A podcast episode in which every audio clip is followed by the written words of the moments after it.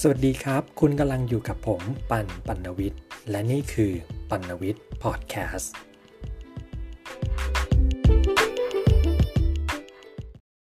สวัสดีคุณผู้ฟังทุกท่านครับ คุณกำลังอยู่กับปันวิทย์พอดแคสต์ครับสำหรับตอนนี้นะครับ ขึ้นจั่วหัวมาก็แน่นอนครับ ผมกำลังพูดถึงสิ่งที่เกี่ยวข้องกับเหตุการณ์ที่กำลัง ดำเนินอยู่ในนับตั้งแต่ต้นปีเป็นต้นมาเลยนะครับ ต้นปี 2565เนี่ยเป็นต้นมานั่นก็คือ สงครามระหว่างรัสเซียกับยูเครน ซึ่งก็ดำเนินมาเป็นระยะเวลาได้ได้ว่าเกิน 2 เดือนแล้วสามเดือนกว่าเข้าไปแล้วเนี่ยนะครับ ก็ยังไม่เห็นมีทีท่าที่จะหาทางออกได้เลย ซึ่งเราก็ได้แต่ภาวนาครับ เพราะเอาเข้าจริงแล้ว สงครามเนี่ยมันไม่ได้ เขาเรียกอะไรมันไม่ได้สร้างอะไรดีนะครับ มันไม่ได้บอกว่าใครเก่งกว่า หรือไม่ได้เก่งกว่าหรอก มันมีแต่คนที่ ผมอยากผมอาจจะใช้คำพูดในมุมมองตัวเองนะเขาเรียกว่าคนที่เฮงซวยอะที่มันจะคิดเรื่องสงครามขึ้นมาได้ว่าเป็นเรื่องที่ดี หรือตัดสินทุกอย่างด้วยสงคราม โอเคครับ มันก็แล้วแต่ความคิดและมุมมองของแต่ละคน แต่ว่าในช่วง เวลานี้นะครับที่มันเกิดสงครามระหว่างรัสเซียกับยูเครนเนี่ยมันเปิดประเด็นคำถาม แล้วก็มีการพูดถึงความผิด เกี่ยวกับกฎหมายอาญาระหว่างประเทศขึ้น 2 เรื่องครับ นั่นก็คือความผิดแรกที่ชื่อว่าอาชญากรรมรุกราน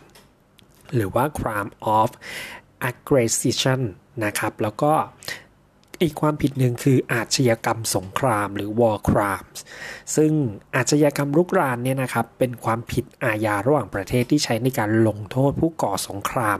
ที่ไม่ได้กระทำตาที่ทำการมิชอบด้วยกฎหมายพูดง่ายๆครับเป็นความผิดอาญาที่ใช้ลงโทษผู้สั่งการที่ใช่มีการใช้กองกำลังรุกรานประเทศอื่น โดยไม่ชอบด้วยกฎหมาย ซึ่งรายละเอียดการกระทำผิด อาชญากรรมรุกรานนะครับและการดำเนินคดีอาชญากรรมรุกรานเนี่ยโดยศาลอาญาระหว่างประเทศ หรือ International Criminal Court เนี่ยนะครับ ก็ได้มีรายละเอียดค่อนข้างเยอะแล้วก็ยาวมากๆทีเดียวนะครับ เอาเป็นว่าถ้ามีโอกาสผมอาจจะเอามาถแถลงไข แต่ว่าด้วยรายละเอียดมันจะมีความซับซ้อนมากนะฮะ แต่ว่าใน พอดแคสต์ตอนนี้นะครับ เราจะพูดถึงสิ่งความผิดที่ 2 ครับ ที่กำลังเป็นที่พูดถึงนั่นก็คืออาชญากรรมสงคราม หรือ war crime ซึ่งเป็นความผิดอาญาระหว่างประเทศอีกฐานหนึ่งครับ ซึ่งก็อยู่ในเขตอำนาจของศาลอาญาระหว่างประเทศเหมือนกัน แต่ว่าอาชญากรรมสงครามเนี่ยเป็นความผิดอาญาที่ใช้ในการลงโทษผู้ที่ฝ่าฝืนกฎหมายการทำสงคราม คุณผู้ชมคงไม่ทราบใช่ไหมครับ ว่าการทำสงครามระหว่างประเทศมันมีกฎหมายนะครับ มันมีระเบียบว่าด้วยการทำสงครามอยู่ คือระเบียบนี้มันเกิดขึ้นมาแล้ว ในระหว่างการทำสงครามกฎหรือข้อกำหนดเหล่านี้เป็นสิ่งที่มีไว้เพื่อที่จะคุ้มครองคนที่ไม่ได้เกี่ยวข้องกับสงคราม และไม่ให้เกิดความเสียคือพูดง่ายถ้าจะทำสงครามกันนะให้มันพุ่งไปที่เป้าหมายทางทหารแต่อย่างเดียว คือในระหว่างการทำสงครามนะครับทหารเนี่ยสามารถยิงกันได้ ถ้าคุณเป็นทหาร ฝั่งนู้นก็ทหารฝั่งนี้ก็ทหาร แต่ว่ามันไม่มีกฎหมายที่กำหนดความผิด มันไม่ได้มีกฎหมายกำหนดความผิดนะครับทหารยิงทหารตาย แต่ถ้าทหารไปยิงพลเรือนครับ นั่นแหละฮะมีความผิดละ ทหารที่ไปยิงทหารที่บาดเจ็บ แล้วเขาไม่พร้อมที่จะรบ เช่นเขาบาดเจ็บสาหัส แล้วคุณยังไปยิงเขาตาย หรือ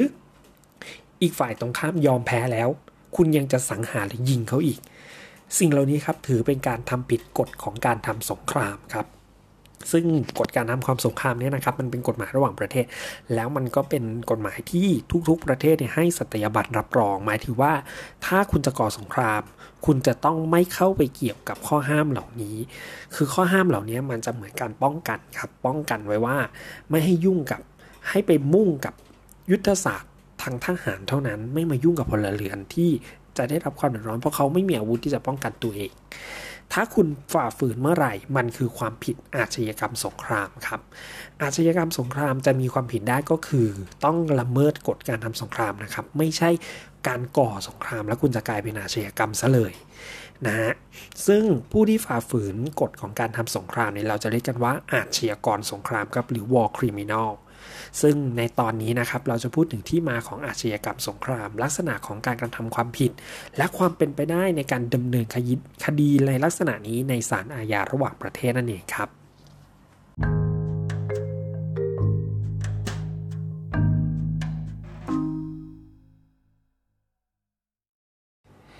ในปี 1859 นะครับ นักธุรกิจจากเจนีวาที่ชื่อว่าอองรีดูนอง หรือคนไทยออกเสียงเพี้ยนว่าอังรีดูนัง แล้วก็มาตั้งชื่อถนนด้วยเนี่ยนะฮะ ได้พบกับความสูญเสียและความโหดร้ายจากสงครามที่ซอลเฟริโนครับ ซึ่งได้พบทหารบาดเจ็บ แล้วเขาก็ถูกปล่อยให้พวกนี้ตายในสนามรบอย่างน่าเวทนา อองรีดูนองเนี่ยนะครับได้ตีพิมพ์หนังสือชื่อว่าความทรงจำแห่งซอลเฟริโนนะครับเรียกร้องให้มีการลดความสูญเสียที่ไม่จำเป็นในการทำสงคราม ซึ่งผลักดันให้เกิด คณะกรรมการกาชาติสากล หรือ The International Committee of the Red Cross ขึ้นครั้งแรกในปี 1863 แล้วก็นำไปสู่การกำเนิดเกิดขึ้นของอนุสัญญาเจนีวาฉบับแรกในปี 1864 ด้วย ซึ่งอนุสัญญาฉบับนี้นะครับ ก็จะว่าด้วยการคุ้มครองทหารที่บาดเจ็บจากสงคราม ต่อมานะครับก็มีสนธิสัญญาแยกออกมาอีกหลายฉบับเลย แยกเป็นกลุ่มอนุสัญญาเจนีวา หรือ The Geneva Convention นะครับ ที่มุ่งคุ้มครองพลเรือน และก็ทหารที่ไม่ได้อยู่ในภาวะพร้อมรบแล้วก็อีกกลุ่มหนึ่งก็คือกลุ่มอนุสัญญากรุงเฮกครับ หรือ The Hague Convention ซึ่งเป็นความมุ่งมั่นปรารถนานะครับที่จะลดการสูญเสียจากการใช้วิธีการทำสงครามที่รุนแรงเกินกว่าเหตุพอเกินกว่าเหตุที่สมควรจะเกิดขึ้น หลังสงครามโลกครั้งที่1สิ้นสุดลงนะครับ มันมีความพยายามที่จะดำเนินคดีกับอาชญากรสงครามในระหว่างสงครามโลกครั้งที่1แต่ความพยายามก็ไม่เป็นผลนะครับ แล้วก็ยืดเยื้อมาจนกระทั่งเกิดสงครามโลกครั้งที่2และพอเมื่อสงครามโลกครั้งที่2จบลงครับ บรรดากลุ่มประเทศต่างๆ ทั่วโลกก็มาประชุมกัน แล้วก็นึกในที่นานี้นะครับ แล้วก็นึกย้อนไปถึงอนุสัญญาเจนีวาจนไปถึงอนุสัญญากรุงเฮก และพวกเขาก็เห็นความจำเป็นเร่งด่วนแล้วครับว่าการพิพากษาหรือการดำเนินคดีกับอาชญากรสงคราม สมควรจะทำให้มันเป็นรูปธรรมทั้งที ในที่สุดครับการดำเนินคดีกับอาชญากรสงคราม ก็ปรากฏเป็นรูปธรรมครั้งแรกครับ ที่ ศาลอาญาระหว่างประเทศนูรัมเบิร์กหรือว่ากฎบัตรนูรัมเบิร์กนะครับซึ่งได้ระบุเรื่องนี้ไว้อย่างชัดเจน ในปัจจุบันนี้นะครับความผิดฐานอาชญากรสงครามเนี่ยนะครับได้ถูกบัญญัติขึ้นเป็นหนึ่งใน4ควาฐานความผิดอาญาที่รุนแรงที่สุด หรือ the most serious crime เนี่ยตามธรรมนูญกรุงโรมในปี1998 และศาลอาญาระหว่างประเทศนะครับ มีเขตอำนาจดำเนินคดีกับอาชญากรสงคราม โดยธรรมนูญกรุงโรมนะครับ ได้นำกฎเกณฑ์ที่มีอยู่แล้วนะครับ มาบัญญัติเป็นลายลักษณ์อักษรให้ชัดเจนยิ่งขึ้น เพื่อสอดคล้องกับกฎหมายอาญา ซึ่งต้องมีลักษณะในการบัญญัติให้ชัดเจน โดยไม่ได้เพิ่มลักษณะการกระทำใด ๆ ใหม่ ๆ เข้าไปนะครับ thank you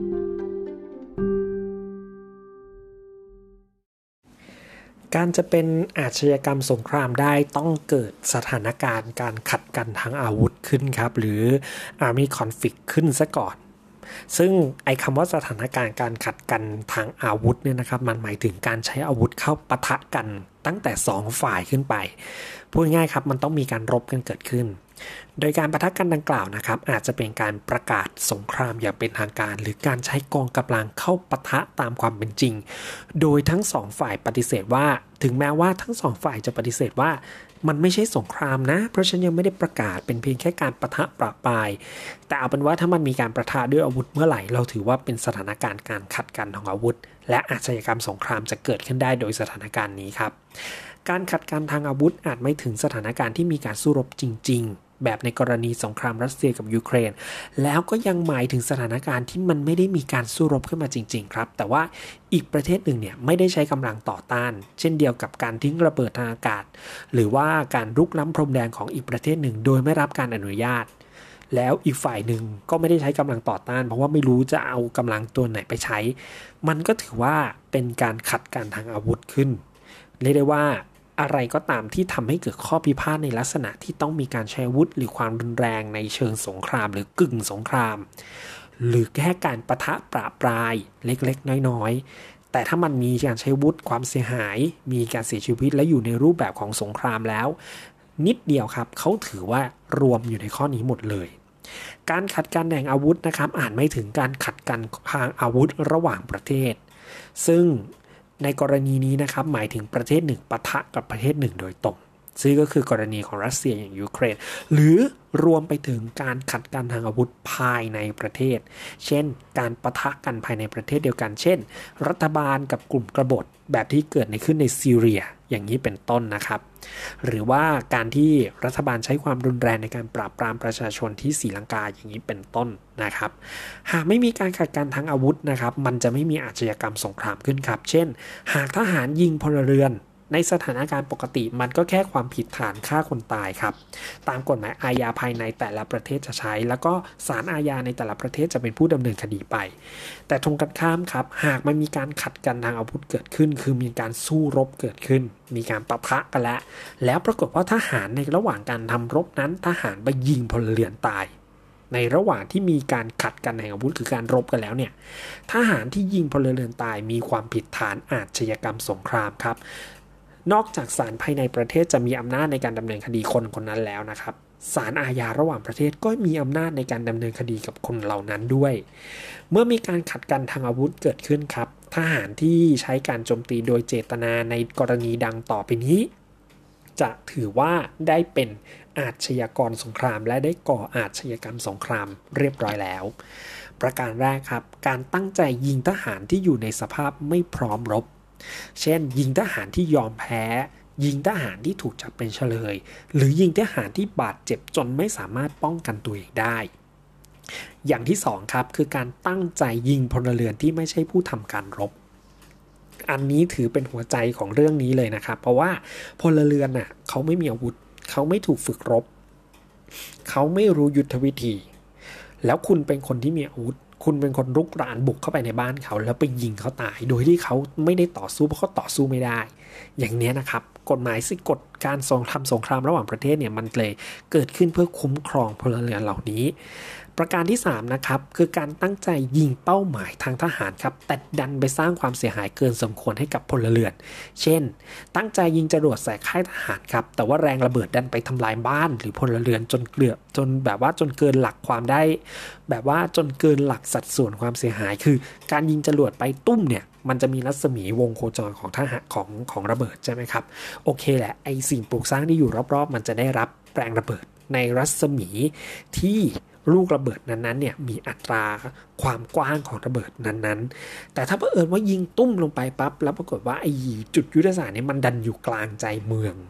ซึ่งมันล้อมด้วยหมู่บ้านด้วยอาคารที่มันไม่ใช่จุดยุทธศาสตร์ทางทหาร และความเสียหายมันเกินกว่าที่รัศมีระเบิดนั้นทำเกินไปมันทำให้ก่อแสรุนแรงเนี้ยนั่นแหละครับ มันก็จะกลายเป็นอาชญากรรมสงคราม แต่ว่าถ้ายิงจรวดใส่ค่ายทหารนะครับ แล้วก็ผลกระทบมันไม่มากก็คือพลเรือนรอบๆค่าย ซึ่งเช่น ระเบิดลูกนี้ยิงตุ้มจรวดลูกนี้ยิงตุ้มปั๊บรัศมีจะกว้าง 1 กิโล ไอ้บ้านรอบ1นึ่งกิโลครับ มันจะต้องเสียหายอยู่แล้ว เพราะฉะนั้นเขาก็ถือว่า โอเค ไม่ใช่อาชญากรรมสงคราม แต่ถ้าเกิดยิงตุ้มปั๊บไอ้หนึ่งกิโลนั้นน่ะ มันดันมีโรงเรียน มันจะมีโรงพยาบาล อันนี้แหละครับ มันถือว่าเกินกว่าเหตุแล้ว หรือ มีการแอบเพิ่มปริมาตรของระเบิดในจรวดหรือศักยภาพในการระเบิดออกของอาวุธร้ายแรงนั้นให้เพิ่มขึ้นทำให้เกิดความเสียหายมากขึ้นกว่าเดิม และประการสุดท้ายครับคือการใช้วิธีการทำสงครามที่เกินธรรมเนียมการทำสงคราม แม้ตั้งใจโจมตีทหารนะครับไม่เป็นอาชญากรสงคราม แต่หากการโจมตีนั้นเป็นการขัดต่อธรรมเนียมการทำสงคราม แน่นอนครับมันเป็นความผิด อาชญากรรมได้ เช่น การใช้อาวุธที่มีพิษครับ หรือการใช้แก๊สพิษ หรืออาวุธเคมีชีวภาพทั้งหลาย การใช้โล่มนุษย์ครับ นั่นก็คือการเอาพลเรือนเนี่ยมาเป็นกรอบกำบังตัวเอง เพื่อให้ฝ่ายตรงข้ามไม่กล้ายิงต่อสู้ ผู้ใช้โล่มนุษย์ถือเป็นอาชญากรรมสงครามนะครับ การโกงความไว้ใจงงไหมฮะ สามารถเป็นอาชญากรรมสงครามได้นะครับ เช่น แกล้งยกธงขาวครับ เพื่อให้เกิดการหยุดยิงและลดอาวุธ แต่ว่าพอเขาลดอาวุธครับ กลับเปลี่ยนใจยิงเขาจะแทนนี่แหละฮะเรียกว่าการโกงความตั้งใจ ซึ่งการทำลายเป้าหมายทั้งหลายเหล่านี้นะครับ มันก็จะมีการคุ้มครองต่อไปว่าไอ้เป้าหมายที่คุณดำเนินโจมตีได้ส่วนใหญ่จะเป็นเป้าหมายทหารเท่าที่เห็นใช่ไหมครับเป้าหมายพลเรือนเนี่ยจะไม่ได้รับ หรือเป้าหมายพลเรือนอาจจะได้รับผลก็ตามรัศมีวงล้อมของของอาวุธชิ้นนั้นๆ แต่ถ้าเป็นพวกโรงพยาบาล โรงเรียน หรือศูนย์หลบภัย สิ่งเหล่านี้ถือเป็นพื้นที่ต้องห้ามเลยนะครับ ทหารไม่มีสิทธิ์จะเข้าไปทำอะไรเลยโดยเด็ดขาดได้รับการคุ้มครอง แบบว่าห้ามยุ่งห้ามไปทำลาย เพราะพื้นที่เหล่านั้นคือพื้นที่ปลอดภัยของเราพลเรือน แล้วโรงเรียนกับโรงพยาบาลถือเป็นสถานที่สำคัญที่ไม่ที่จะต้องถูกละเว้นในทุกกรณีซึ่งผู้กระทำความผิดอาชญากรรมสงครามนะครับ อาจจะได้อาจได้มีการแต่งตั้งทหารที่ฝ่าฝืนกฎแห่งการทำสงคราม แล้วก็ไล่จนไปถึง ผู้ระดับผู้สั่งการเลยนะครับ เรียกได้ว่าความผิดนี้เป็นได้แต่ทหารพลทหารที่เป็นผู้ดำเนินการจนไปถึงผู้สั่งการ ซึ่งแตกต่างจากความผิดอาชญากรรมรุกรานที่เอาเฉพาะผู้สั่งการเท่านั้น แต่อาชญากรรมในสงครามเรียกได้ว่าไล่ตั้งแต่หัวจรดหางเลยครับ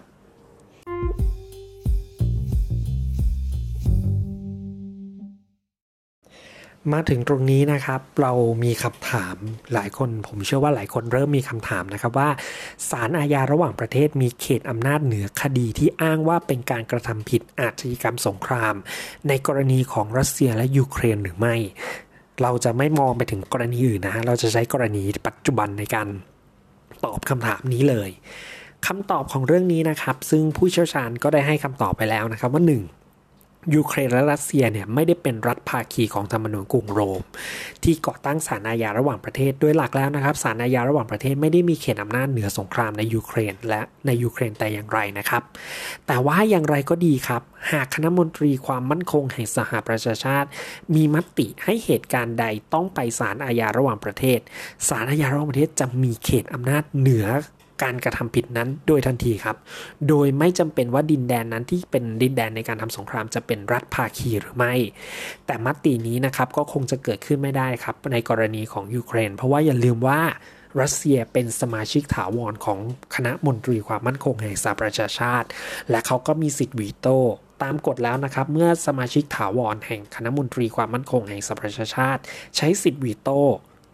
หมายความว่ามตินั้นจะถูกคว่ำทิ้งไปโดยทันที ซึ่งณปัจจุบันนี้นะครับมันกลายเป็นการเปิดประเด็นถกเถียงในสมัชชาใหญ่แห่งสหประชาชาติ โดยกลุ่มประเทศต่างๆ ว่า สมควรจะเพิกถอนสิทธินี้ของบรรดาประเทศสมาชิกถาวรแล้วหรือยัง ซึ่งปรากฏว่า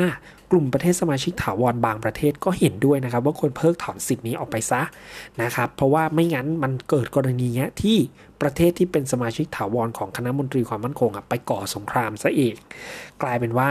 สมาชิกสหประชาชาติไม่สามารถดำเนินอะไรได้เลยนะครับ ซึ่งในประเด็นนี้นะครับคำตอบต่อมาก็คือว่าประเทศที่ไม่ได้เป็นภาคีธรรมนูญของกลุ่มโรมนะครับ หากแสดงเจตนา ยอมรับอำนาจศาลระหว่างประเทศเฉพาะคดี ถามว่าทำได้ไหม บอกได้เลยครับว่าทำได้ครับศาลอาญาระหว่างประเทศจะมีเขตอำนาจเหนือความผิดในดินแดนดังกล่าวทันที ซึ่งยูเครนเคยแสดงเจตนายอมรับอำนาจศาลแล้ว 2 คดีนะครับสครั้ง ครั้งแรกในวันที่ 9 เมษายน 2014 อ่าแล้วก็ครั้งที่ 2 ในเดือนที่ 8 กันยายน 2015 ย้อนหลังกลับไปนะครับ โดยเฉพาะยิ่งการยอมรับครั้งที่2เนี่ยเป็นการยอมรับแบบปลายเปิดนะครับ ซึ่งหมายความว่ายูเครนจะยอมรับไปเรื่อยๆครับ เรียกได้ว่าจะไม่มีการเพิกถอนเป็น undefined duration หากอธิบายได้ว่าเหตุการณ์ที่รัสเซียบุกยูเครน ตั้งแต่ต้นปีนะครับเกี่ยวโยงกับเหตุการณ์ที่ยูเครนไปรับรองอำนาจศาลอาญาระหว่างประเทศไว้ทั้งสองครั้งทำให้ศาลอาญาระหว่างประเทศมีอำนาจเหนือคดีอาชญากรรมสงครามที่เกิดในยูเครนครั้งนี้ได้ล่าสุดนะครับเมื่อวันที่ 2 มีนาคมปี 2022 ที่ผ่านมาอายการประจำศาลอาญาระหว่างประเทศได้เปิดการสอบสวน เรื่องนี้เป็นที่เรียบร้อยแล้วนะครับ จากการร้องเรียนของประเทศภาคีสมาชิกถึง 41 ประเทศดี41 ประเทศนะครับ ในความผิดอาชญากรรมสงคราม รวมถึงอาชญากรรมต่อมนุษยชาติและการฆ่าล้างเผ่าพันธุ์ ซึ่งเกิดขึ้นในเมืองมาริอุโปเนี่ยนะครับ ซึ่งไม่ว่าซึ่งมาริอุโปแล้วก็ยังมีเมืองอื่น ๆ ไม่ว่าที่ได้กระทำขึ้นไม่ว่าใครก็ตามครับ ซึ่งมันเหตุเกิดขึ้นในยูเครนมาตั้งแต่วันที่ 21 พฤศจิกายน 2013 นู่นแน่ ใครก็ตามในที่นี้นะครับ จะหมายถึงผู้กระทำความผิด ซึ่งแน่นอนครับว่าตั้งแต่คดีเก่าในปี 2013 2015 จนมาถึง 2022 นี้ ผู้ที่เข้ารุกรานยูเครนโดยตลอดมีอยู่คนเดียวครับ นั่นก็คือรัสเซียครับ ยิ่งไปกว่านั้นนะครับ ในบางฐานความผิดยูเครน อาจจะต้องรับผิดในกรณีนี้ด้วยซ้ำนะฮะ อย่างไรก็ตามครับ การดำเนินการต่อไปก็ยังคงเป็นเรื่องยากลำบากและความท้าทายครับ เพราะว่าความยากลำบากในการรวบรวมหลักฐาน ซึ่งโยงไปถึงผู้สั่งการให้เกิดอาชญากรรมสงคราม ความยากลำบากในการนำจำเลยมาขึ้นศาลนะครับ เพราะศาลอาญาระหว่างประเทศไม่มีการพิจารณาคดีในทางลับหลัง ก็คือเขาไม่มีตำรวจไปตามจับนะครับ นอกจากขอความร่วมมือระหว่างประเทศให้แต่ละประเทศเนี่ยช่วยจับส่งมาให้เขาหน่อยแน่นอนครับ การไปจับผู้นำรัฐบาลหรือผู้นำทางทหารของรัสเซีย มันคงจะเป็นไปได้ยากมากทีเดียวนั่นเองครับ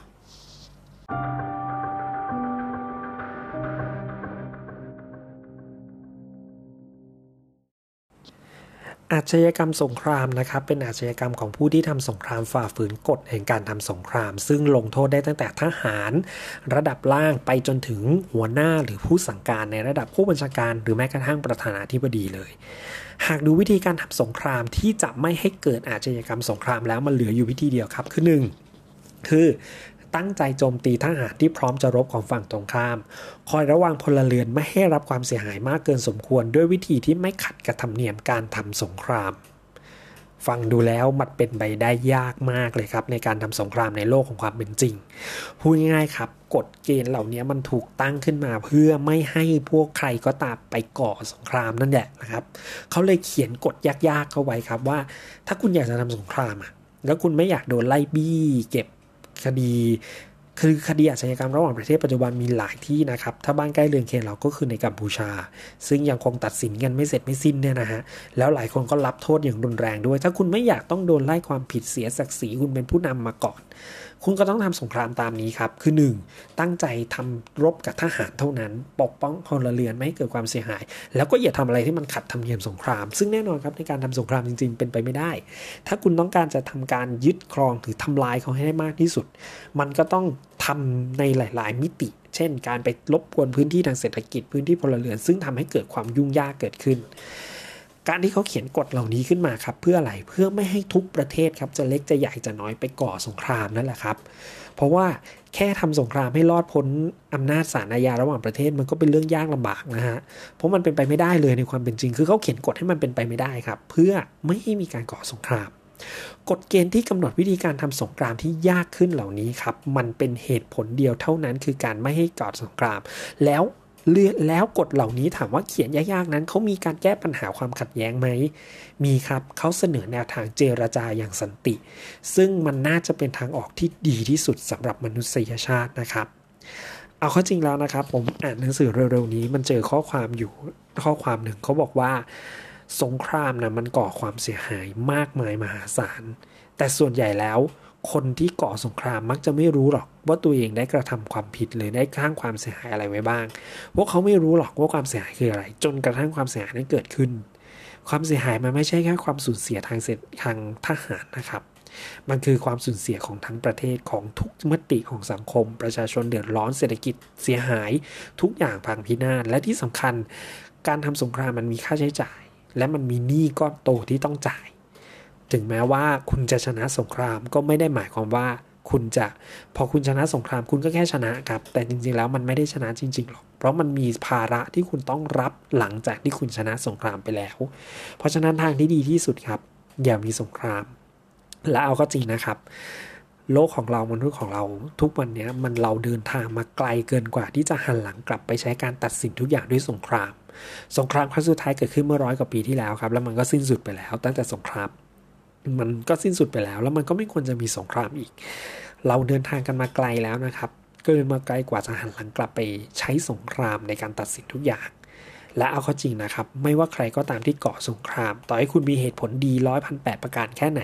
หรือคุณเป็นคนดีแค่ไหน ถ้าคุณได้ก่อสงครามแล้วครับ คุณไม่ได้เป็นคนดีหรอกคุณไม่ได้ดีจริง คุณไม่ได้เลิศประเสริฐสีเลย แต่คุณเป็นเพียงแค่สิ่งมีชีวิตที่ต่ำ ต้อยและไร้ซึ่งมนุษย์ซึ่งไร้ซึ่งมโนธรรม และจิตใจมากที่สุด คุณกล้าที่จะก่อสงคราม ซึ่งมันทำให้ผู้คนอีกมากมายเดือดร้อน เรียกได้ว่า ถ้าใช้ภาษาของผมคือคุณโคตรเลวเลยครับ โคตรเลวในดวงใจจริง ๆ เอาละครับ มาถึงตอนนี้ผมก็ขอจบเรื่องนี้แต่เพียงเท่านี้นะครับสำหรับผู้ที่ติดตามเรื่องราวของของเรานะครับ เรามี 2 ช่องทางในการติดตามนะครับ นั่นก็คืออย่างแรกเลยคือ In History นะครับซึ่งเป็นช่องใน YouTube Channel นะครับจะบอกเล่าเรื่องราวทางประวัติศาสตร์เป็นเรื่องๆเป็นซีรีส์นะครับแบบเจาะลึกรายละเอียดไปเลย กับอีกด้านหนึ่งครับก็คือปนวิทย์พอดแคสต์ที่ทุกท่านกำลังรับฟังอยู่นี้ ก็จะเอาเรื่องต่างๆ มาหยิบยกประเด็น ซึ่งไม่ใช่แค่ในทางประวัติศาสตร์เท่านั้นนะครับสังคมวัฒนธรรมหรือรอบด้าน หรือแม้กระทั่งสถานการณ์เด็ด หรือเรื่องราวที่น่าสนใจ ก็จะเอามาอบอกเล่าผู้คนทุกคนที่นี่ผ่านพอดแคสต์นะครับ ก็สามารถติดตามได้ทั้ง 2 ช่องทาง เช่นเดียวกันนะครับ ก็ขอบคุณสำหรับการติดตามครับ แล้วก็สำหรับวันนี้ลาไปก่อน สวัสดีครับ